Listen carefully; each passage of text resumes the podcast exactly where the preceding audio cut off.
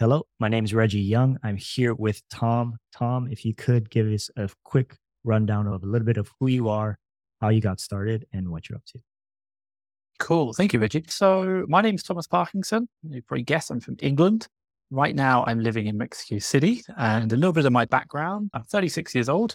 And the last, I think, six years, don't quote me, I've been, should say, traveling, you know, Vietnam, Thailand, all around the world. Right now, Mexico, of course. But in addition to that, I'm an Amazon seller, particularly in the arbitrage space. So reselling products buying Walmart, selling on Amazon.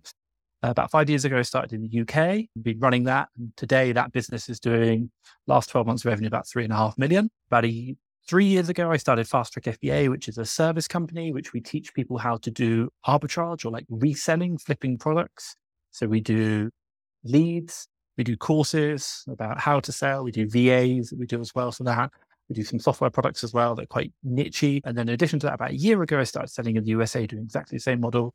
I think the last 12 months revenue is about 1.2 million as well. And also I like to travel. Like I really enjoy that. I love business mindset and obviously meeting cool new people like yourself, Reggie. Awesome. Really cool introduction. And obviously big numbers. I remember when we first met in Mexico City, you were, we had given like a talk each at like a little meetup there and you had just launched in the US. And I think you literally had just launched, right? So I think it's really cool. You took your success in one marketplace and immediately brought it to another marketplace and then reached seven figures in it. So very impressive there. Thank you. I want to talk about is right now like the business model. So if you could explain it, maybe what is the overall business model and how someone can get started or just like general advice on Cool. So, at a very fundamental level, what we do is we find products. We do what's known as RA is kind of retail arbitrage, which is where you go in store. We do what's known as online arbitrage, where you go online. So instead of going into Walmart in store, we'd actually go online. Ah, so we'll basically go online to Walmart and we'll find a product. I don't know, anything. It could be like a fan, you know, some vitamin pills, doesn't matter. We'll find them for one price and then we'll check what those prices are on Amazon. And also we're looking for a difference generally we're looking for the price to be roughly double what it is in Amazon. So buy something for 10 bucks in Amazon, uh, Walmart, resell it for double in Amazon. From that, we'll probably say turn two, three dollar profit after all fees and taxes and everything else expenses. And we can do that entire model online. So at the fundamental level, we find a product online or half the price it is in Amazon. We buy it, we ship it to a prep center or a warehouse that we pay a third party service for. I don't own it. We pay a fee to them to receive it, inspect it, consolidate it with other packages, ship it into Amazon. Amazon, through the FBA program, store it in their warehouses and put it onto their website. And then they'll sell it at 20 bucks. They'll take out their fee. We'll then obviously get about 13 bucks left. And that's it.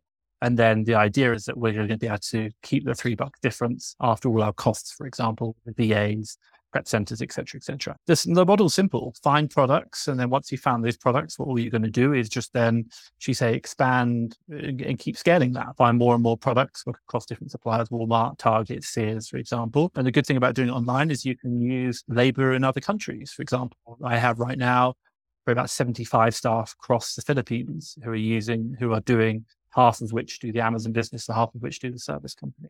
But that's it. We just keep scaling it up. We have people who find the products, people who review them and buy them, and then people who do administration. Really, three core roles, and we've scaled that up to you know, just shy of probably what nearly five million US dollars in sales across two marketplaces.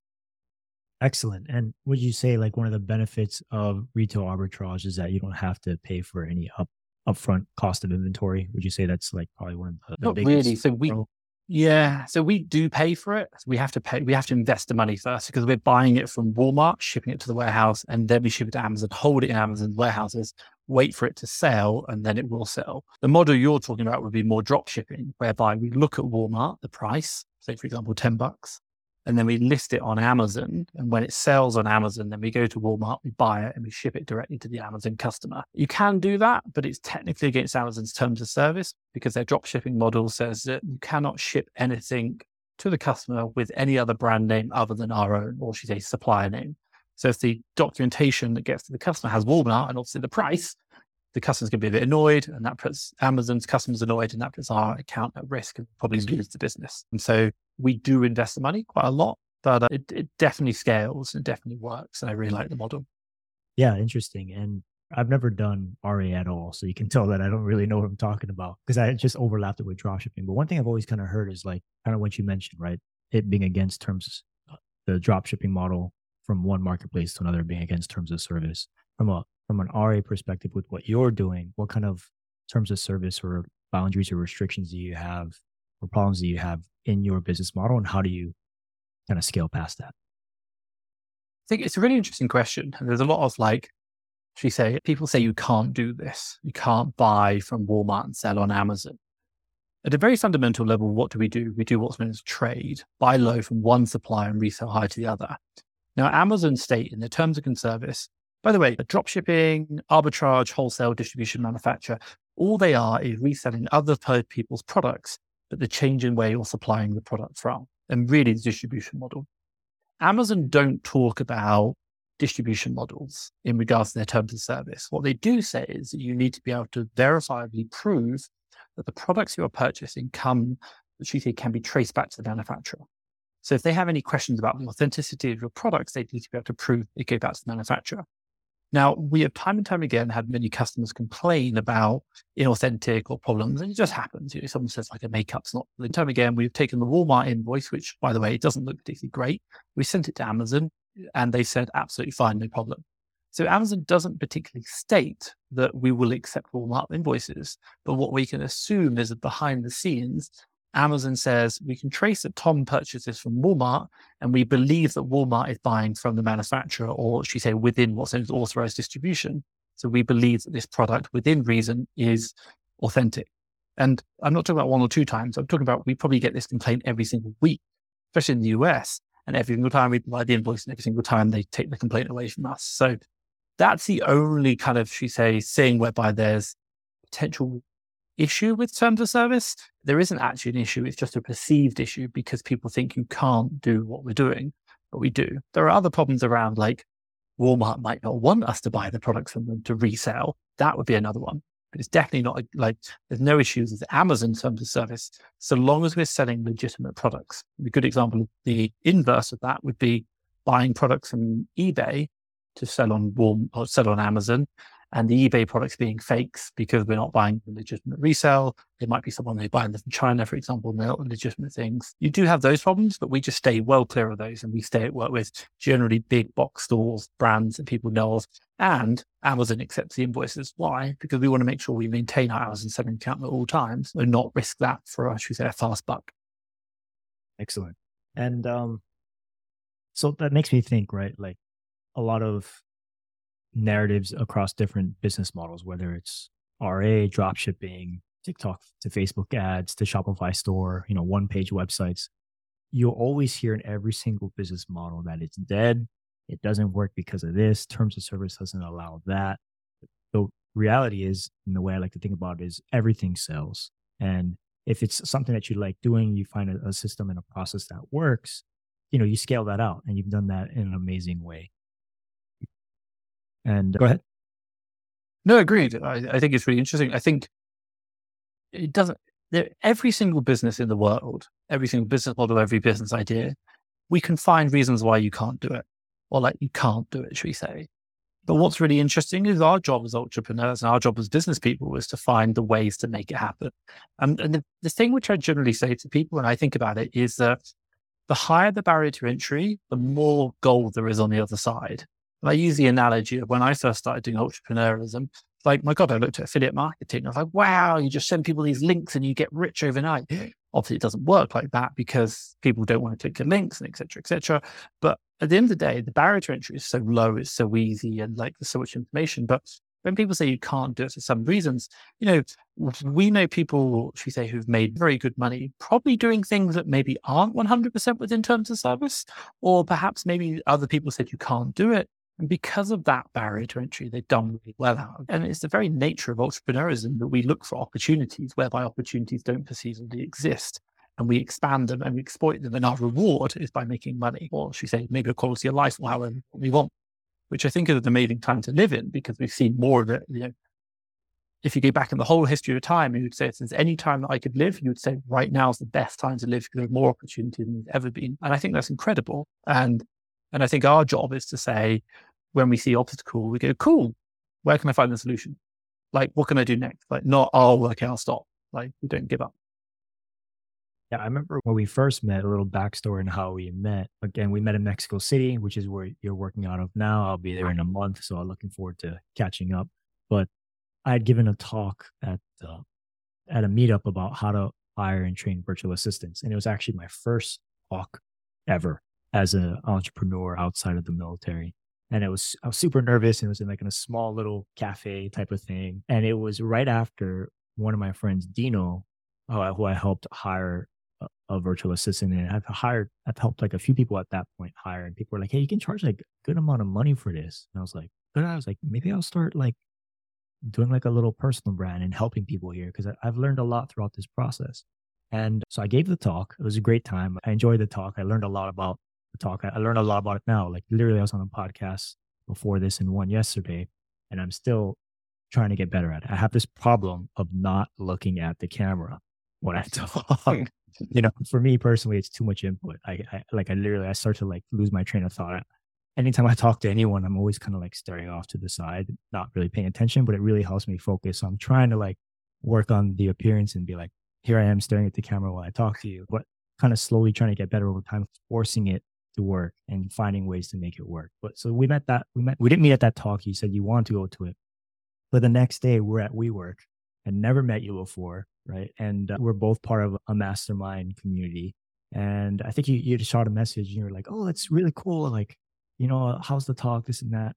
I'm at WeWork too. I'm like, oh, really? And then we turn around and I'm like, hey, nice to meet you, man. And then we're talking and I'm like, yeah, you know, so here's like my system. Here's what I'm using. And, you're, and then you like, yeah, you know, I've got like, I forget how much you had at that time. It was like, I think it was definitely less than you have now, but significantly more than I had. And I was like, whoa, like you probably should have been the one giving the talk. So one, I thought that was just a fun story about how we met. Uh, and then after that, we like we went right to lunch. And we were like, which I love that we were right when you're traveling, make money in your own time. We just take lunch whenever we want. We set our own schedule. We go downstairs. You already know a cool cafe or like restaurant nearby, and we're just talking business, which I love, like talking business. So I really loved that. And then specifically, I loved kind of hearing your story about how you started off in management and kind of like got to where you are now. And then afterwards, we come back, you show me your website and you kind of start showing me the software that you were like kind of building out learning how to code for yourself and so if you could maybe speak a little bit about the software that you're using right now in, in your team and how you're leveraging that in your current business model yeah, it's really interesting. When I first started, oh my God, this is a long journey. When I first started, we realized we are doing like analysis. So we're looking at products online versus Amazon and we're using API connections. And I started off using little tools and Google Sheets, and it became a nightmare. And then I, am like, I'm an electronic engineer by trade, but I failed my degree, so I'm not very good. But I have conceptual ideas, and I understand that. So I realized that Excel spreadsheets are just not really quick enough for what we need. And then I learned about databases. I kind of knew what they were, but I knew that they were the solution I needed to do. So I spent like three years learning to code in PHP, MySQL, do to AWS, like figure out how to do all that. Then we created some software and I created a system whereby I could kind of find deals online, you know, Amazon, to, you know, Walmart to Amazon, should we say. And then I had VAs that to analyze them. And I realized that the software wasn't very good. It, it, wasn't the most reliable. I'm not the best software developer. I just hack stuff together. You know, entrepreneur, yeah, yeah, works, doesn't matter, move on, next one. So what did we do? We basically said, so I basically said I can't sell the software, but I could sell the results of the software. So I filtered it through VAs and then we created another bit of software whereby we sold the information. So I developed that and and that was really useful. Like we just kept, you know, like every day you have like 20 to 100 different products that you could buy for half the price you could resell them on Amazon for pretty much. We showed all the information, all the lots of different API connections. And we went through two versions of that. And even now, you know, for me as an entrepreneur, I still have a really good appreciation software development, but I've realized that it's a, I can't be the one who does this. I'm the visionary in the business. I'm the person who sets the direction. This is what we to do. I give the oversight. I give the, you know, convert that vision into an operate, you know, into uh, like how the product should look. And so we've now gone out the process of, we say, hiring a software team. We now have nine software developers and two QA testers. So we're building out lots of different bits of software to support our sellers, but also in supporting my own business as well. Um, and that's been a challenge in itself. And like, you know, developing teams and doing software and like they know way more than I do because I used to know everything about my business. Now I'm like, now I have to talk conceptually rather than specifically. and we have to talk about outcomes rather than processes because I can't, I don't understand software processes to the level they do. And then also I have to try and convert mm, how my outcome might be considered in a process format and they might change their processes. Really, that, that background in software development has been really key to help me do it. But also, uh, I, I think at a very fundamental level, if you think about entrepreneurialism, if you think about business ownership, like our job is to take advantage of leverage. At the end of the day, we have a dream, we have a vision, we're going somewhere and we can do it ourselves. And it might take 50 years, but if we can leverage other people's time, other people's money, other people's networks, other people's, you know, computer systems, like there's so many different forms of leverage that we can combine that together to turn that 50 years into five years down into five months. And it's our ability as entrepreneurs or should say business owners, operators to to convert that vision into a reality and then build a team around us which can bring it into life through the form of leverage. And for me, when I look at like software, was about not only is it going to help my own business internally, but we can help external customers. And I remember listening to a lot of things where, like, if you hear about people who work in Google, they were like, Google's amazing, but the internal tools aren't as amazing as you might think they were. Like some of them are a bit rubbish. And he's like, why? Because they spend all the money on customer facing stuff. And I'm like, why do they do that? They do that because there's value in it. And also as well, you know, it helps. I think the founders talk about like try and solve a million people's problems. If you can't solve a million people's problems, it's not worth doing. The internal problems aren't a million. The external people's problems are. And I'm like, right. So when we build this software, let's not focus just on us. Let's focus on the customers. Let's build that team out. And I'm always thinking about, you know, we do it with entrepreneurs. I would love to build this out. Like, great, cool. It's like a two month project. Like, no, think about the long term. What value does this bring to other people? And also, what's the long term vision of this? And and I, I mean, now something about like they help a million people. Well, you might not help a million people, but it, if it's going to help a hundred or ten thousand, go for the ten thousand. And that's that mindset thinking, long term vision thinking, using leverage. And but I think also as well, you know, if you look at the a lot of successful people in the space, a lot of them have had a lot of, should say, exposure. And I'm saying they're experts, so they've had exposure to software development. They understand the concepts of it. Like I've done a lot around software development life cycles, process logic driven. And my God, you know, when we write SOPs, I'm literally going through a bloody, you know, like a, like a if this then that formula, like nonstop. I'm doing some work on Amazon repricing right now. And my team member who's doing it all, she's like, stop talking, go through the flow. Like I want you to literally answer every single question in exactly the same flow. And we're looking for the errors because I want you to be a robot. Why? Because when you can be a robot, I can then create a program that replaces you. And then you can find the anomalies, which will then help make this program better. But at the end of the day, if you're the person doing this thing, if only you are doing it and it's not a structured process, then we're not learning. We're just really guessing. And software development really helps with that. So coming back to your question, like software has uh, been a challenge, took three years to learn what I needed to learn but it's helped my business massively. Also, there's a pieces about like automation of your business, which is improving efficiency. And we've done a lot of that with our internal tools. But also, I think it's any entrepreneur. Number one is about software is really helpful in creating a good mindset. But also, number two is about how you process and structure your business and what you do and outcomes.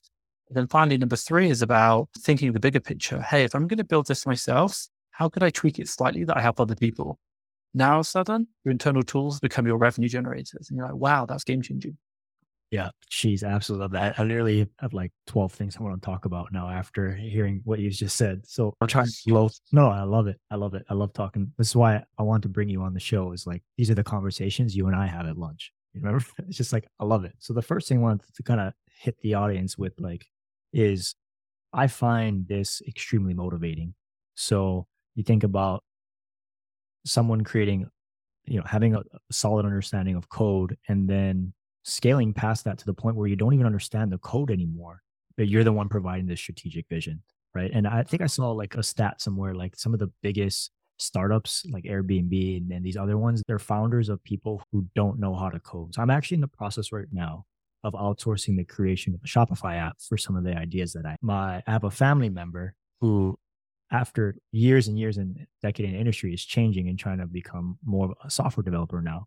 And I'm actually a little bit excited to try and bring our that person's like n- new knowledge together with my marketing idea and then probably a couple of YouTube videos and some outsourcing with a virtual assistant to see if I can scrap together a piece of software and then use that as either a lead funnel for my business or kind of moving things forward. So I love what you've done. And I want anyone who's listening to be thinking about all the different ways in which Thomas right now has created monetization in his life and stability in his life by leveraging his past experience in his current business and how he's trying to project that forward into more eventuality. So I think that's just to me, it's motivating and I wanted to motivate other people.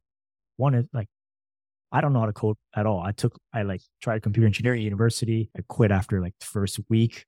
I literally studied like the whole weekend, went to like a second lesson and it just went right over my head. And then I had to go to water survival for my military class. I was like, this is just too much. I did com- two semesters of computer science. I was like, ah, this is interesting, but with what my workload right now, I don't want to deal with it.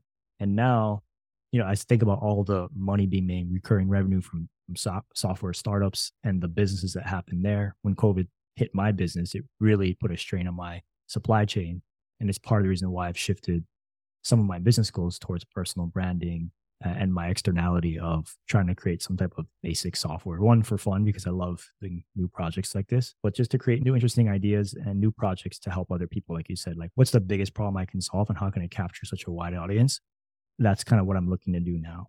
So that's one point. The next point is Google. So one thing I love about you, Thomas, is I find you hyper observant of other people's business models, hyper observant, and a massive learner. And I remember it was like a week after we met, and I think you were hiring more people. And I, I you know, we always will come up behind each other. What you working on? Right? At WeWork, like what you working on? And uh, I thought it was super interesting that you were learning about culture and how they're strategically organized at Google. I thought that was insanely smart and very inquisitive. And so kind of taking that and putting those systems and taking what you like about that into your business. And even we talk about outsourcing of virtual assistants, where we all have our own way of adding value and trying to create positive work culture in our business. And I saw you had um, like kind of created like a reward system or like a, a, feedback system inside of your business. So if you could maybe touch on that really quickly on w- what you're able to do there. Yeah, I think it's like so we have obviously we like kind of like structure wise, we have like two Amazon businesses, Amazon UK, Amazon USA, and then we have like a service based company. Within the service company, we have product structures, so like people who work on the exact products, and then you have the usual functions like software desk, marketing, sales, and we even have like someone who does HR. And then we have who sits above that, and we have like finance as well.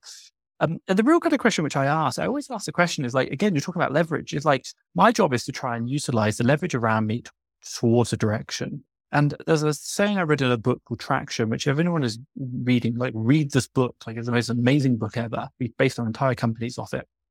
But they say something like, if you can align your teams on the towards the same goal in the same direction, doing the same things, you'll be any competitor in any marketplace at any time of year.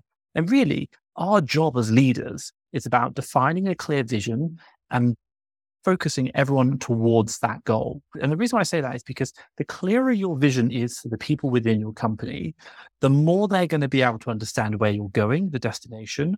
And then what they're also going to be able to do is they're going to be able to, we say, answer the little micro questions, which is going to help to get towards that destination.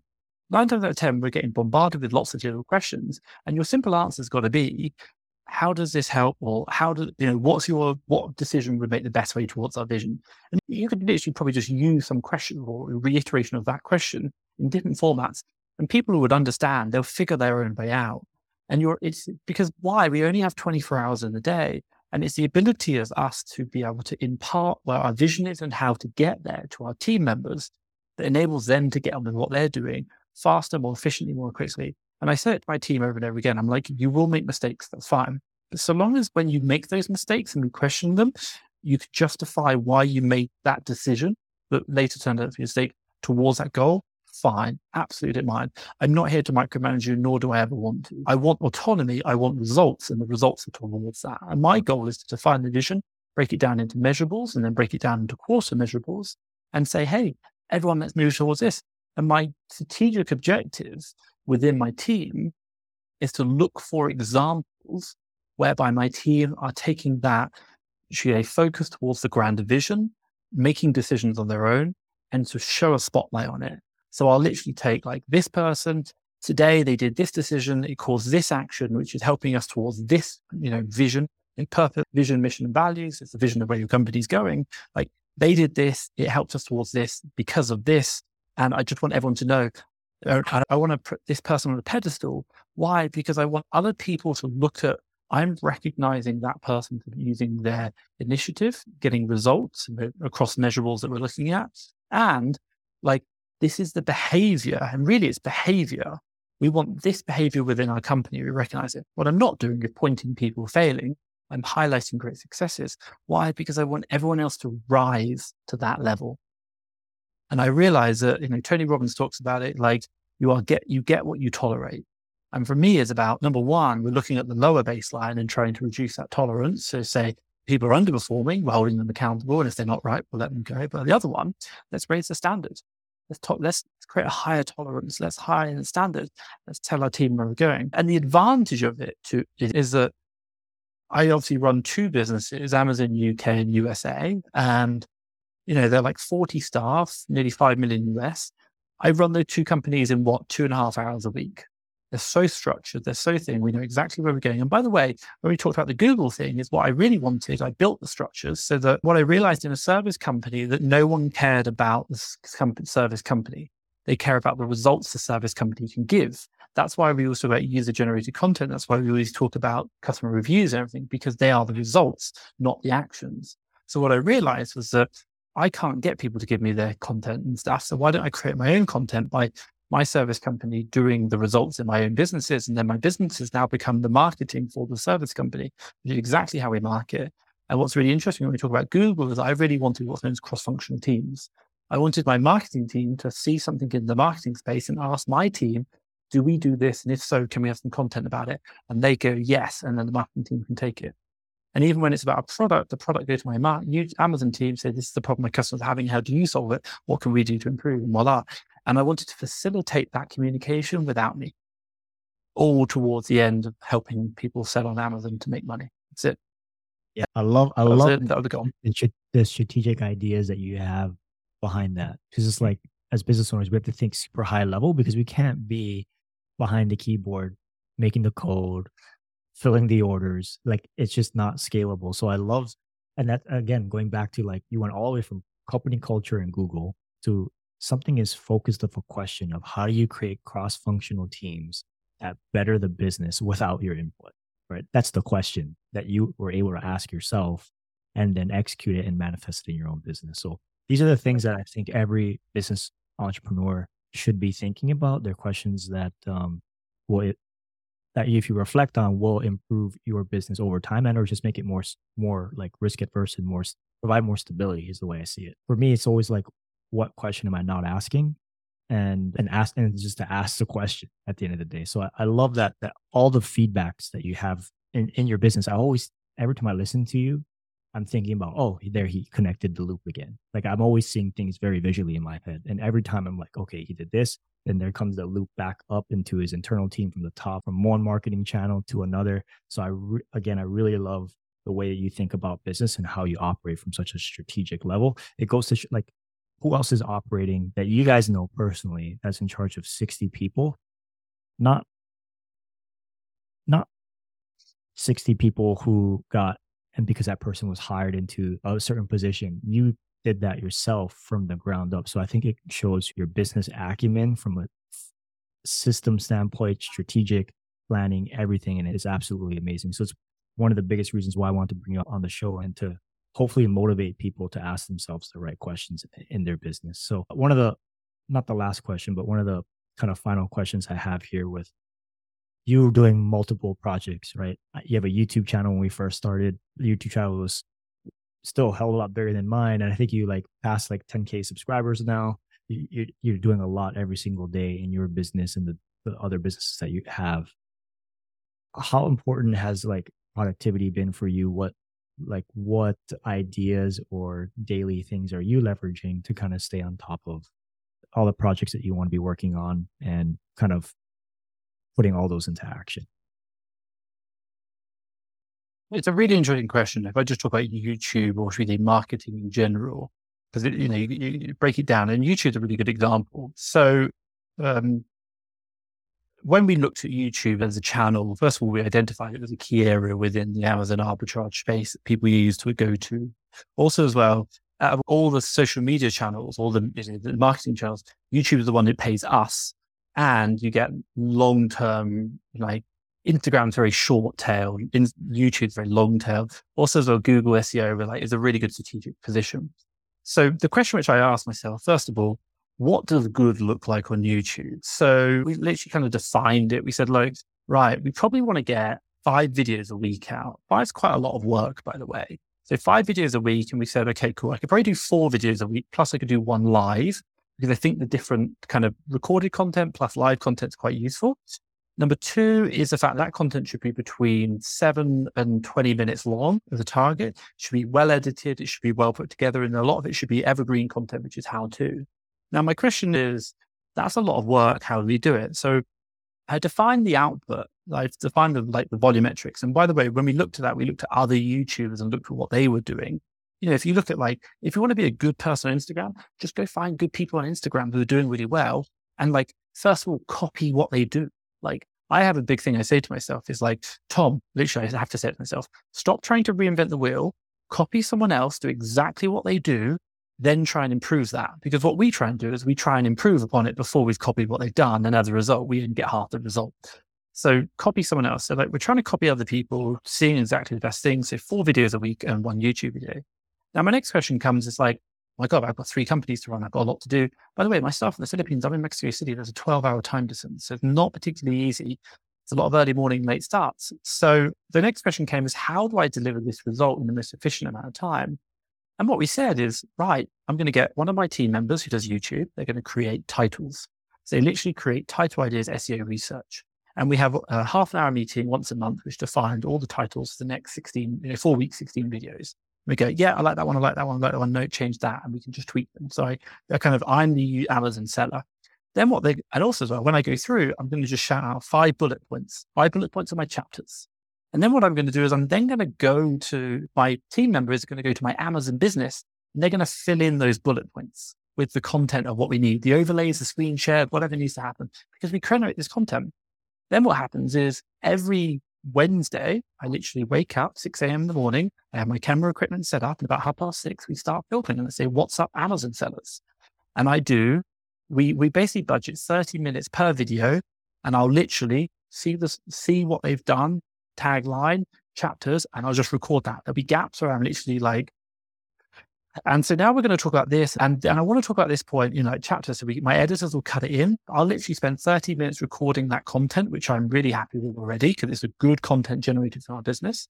And within about two hours, two and a half hours, we're done.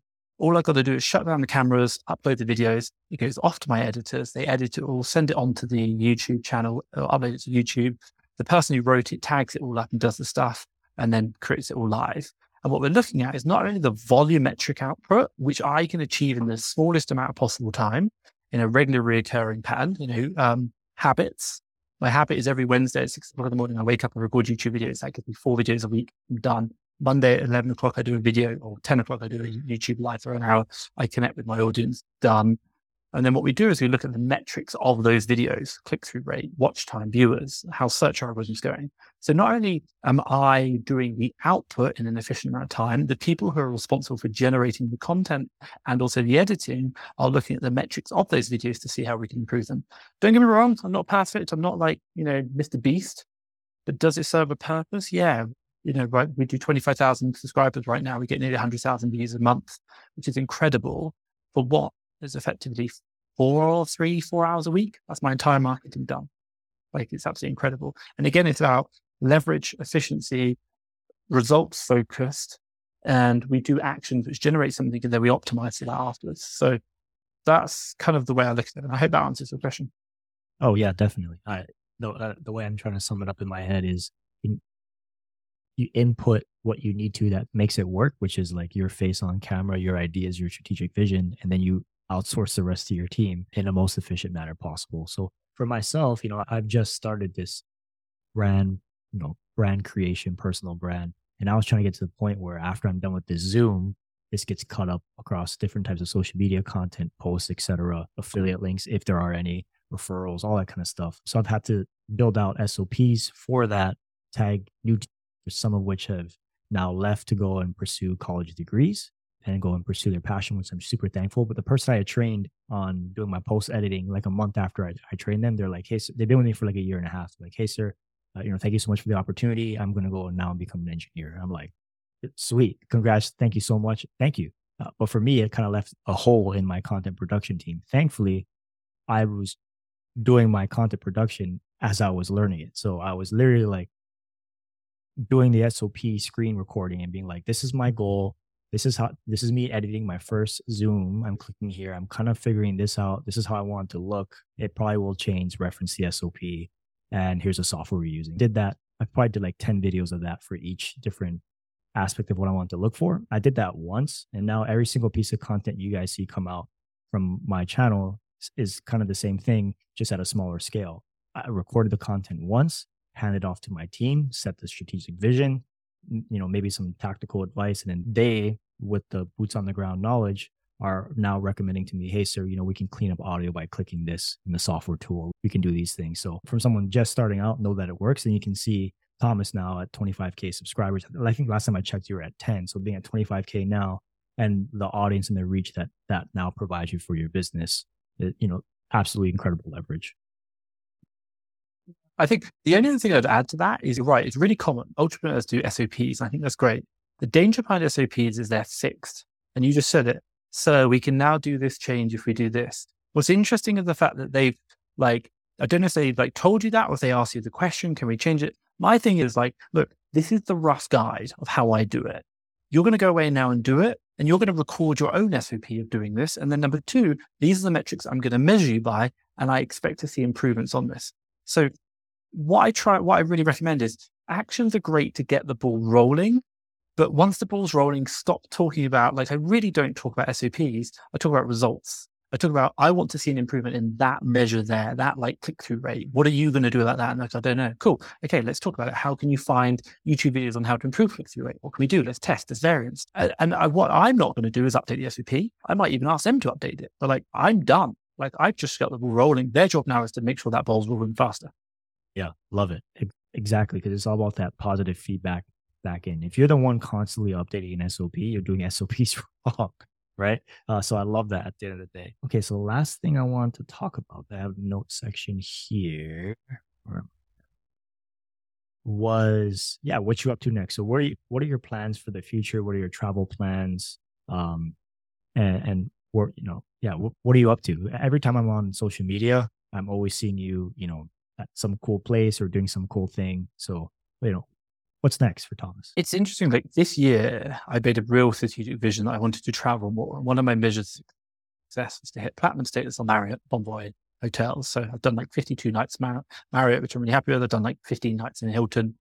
I've probably traveled an insane number of flights, like crazy amount. But going forward into next year, uh, like, by the way, I don't just travel for the sake of traveling. I really try and travel for strategic objectives. Like, I want to go meet someone who's doing something really cool in business and I want to go build that relationship, or I want to go to a great event. So I went to Tony Robbins' event, Business Mastery in person this year, which was great. Um, I've been to Funnel Hacking Live. I really enjoyed that. I just want to go meet cool people doing cool stuff. Again, it's about lifestyle design and enabling your business to bring that to life. So for me next year, I haven't really planned out too far and I'm still kind of leave it by air, or should I just kind of see how it goes. Strategically speaking, we're looking to start into Germany. So I'd like to try and build another seven figure company in Germany and doing arbitrage again. We'll continue building Track FBA is we probably won't extend too much. We're just trying to grow the business rather than should we say vertically rather than kind of more products and services. We're not looking to do that. And then the other thing which I really want to do is is a very simple one.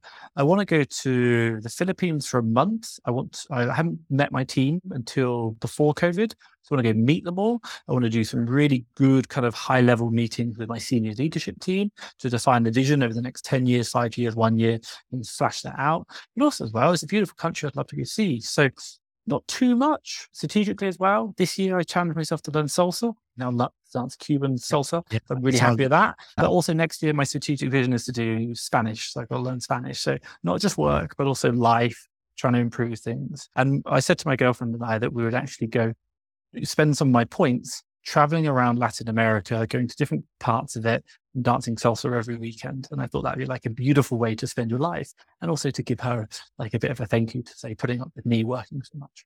Oh, yeah, definitely. I love that. So yeah, if anyone's interested, I definitely recommend following Thomas's social media at a minimum just to kind of get inspired and see what kind of lifestyle you can create when you are able to make money on your own terms.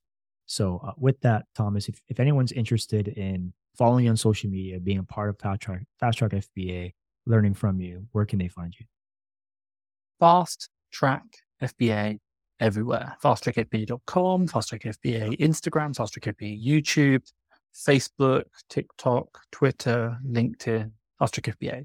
That's it. I pretty much feel it there. I, I kind of blog talk about my journey. It's not just about Amazon, but also talk about like, you know, traveling points, lifestyle, business mindset as well. Like, um, I believe we live in an amazing time and I love to share that. And it's not just about one key thing, it's about having opportunity and taking advantage of it. So, yeah, that's getting contact with that way.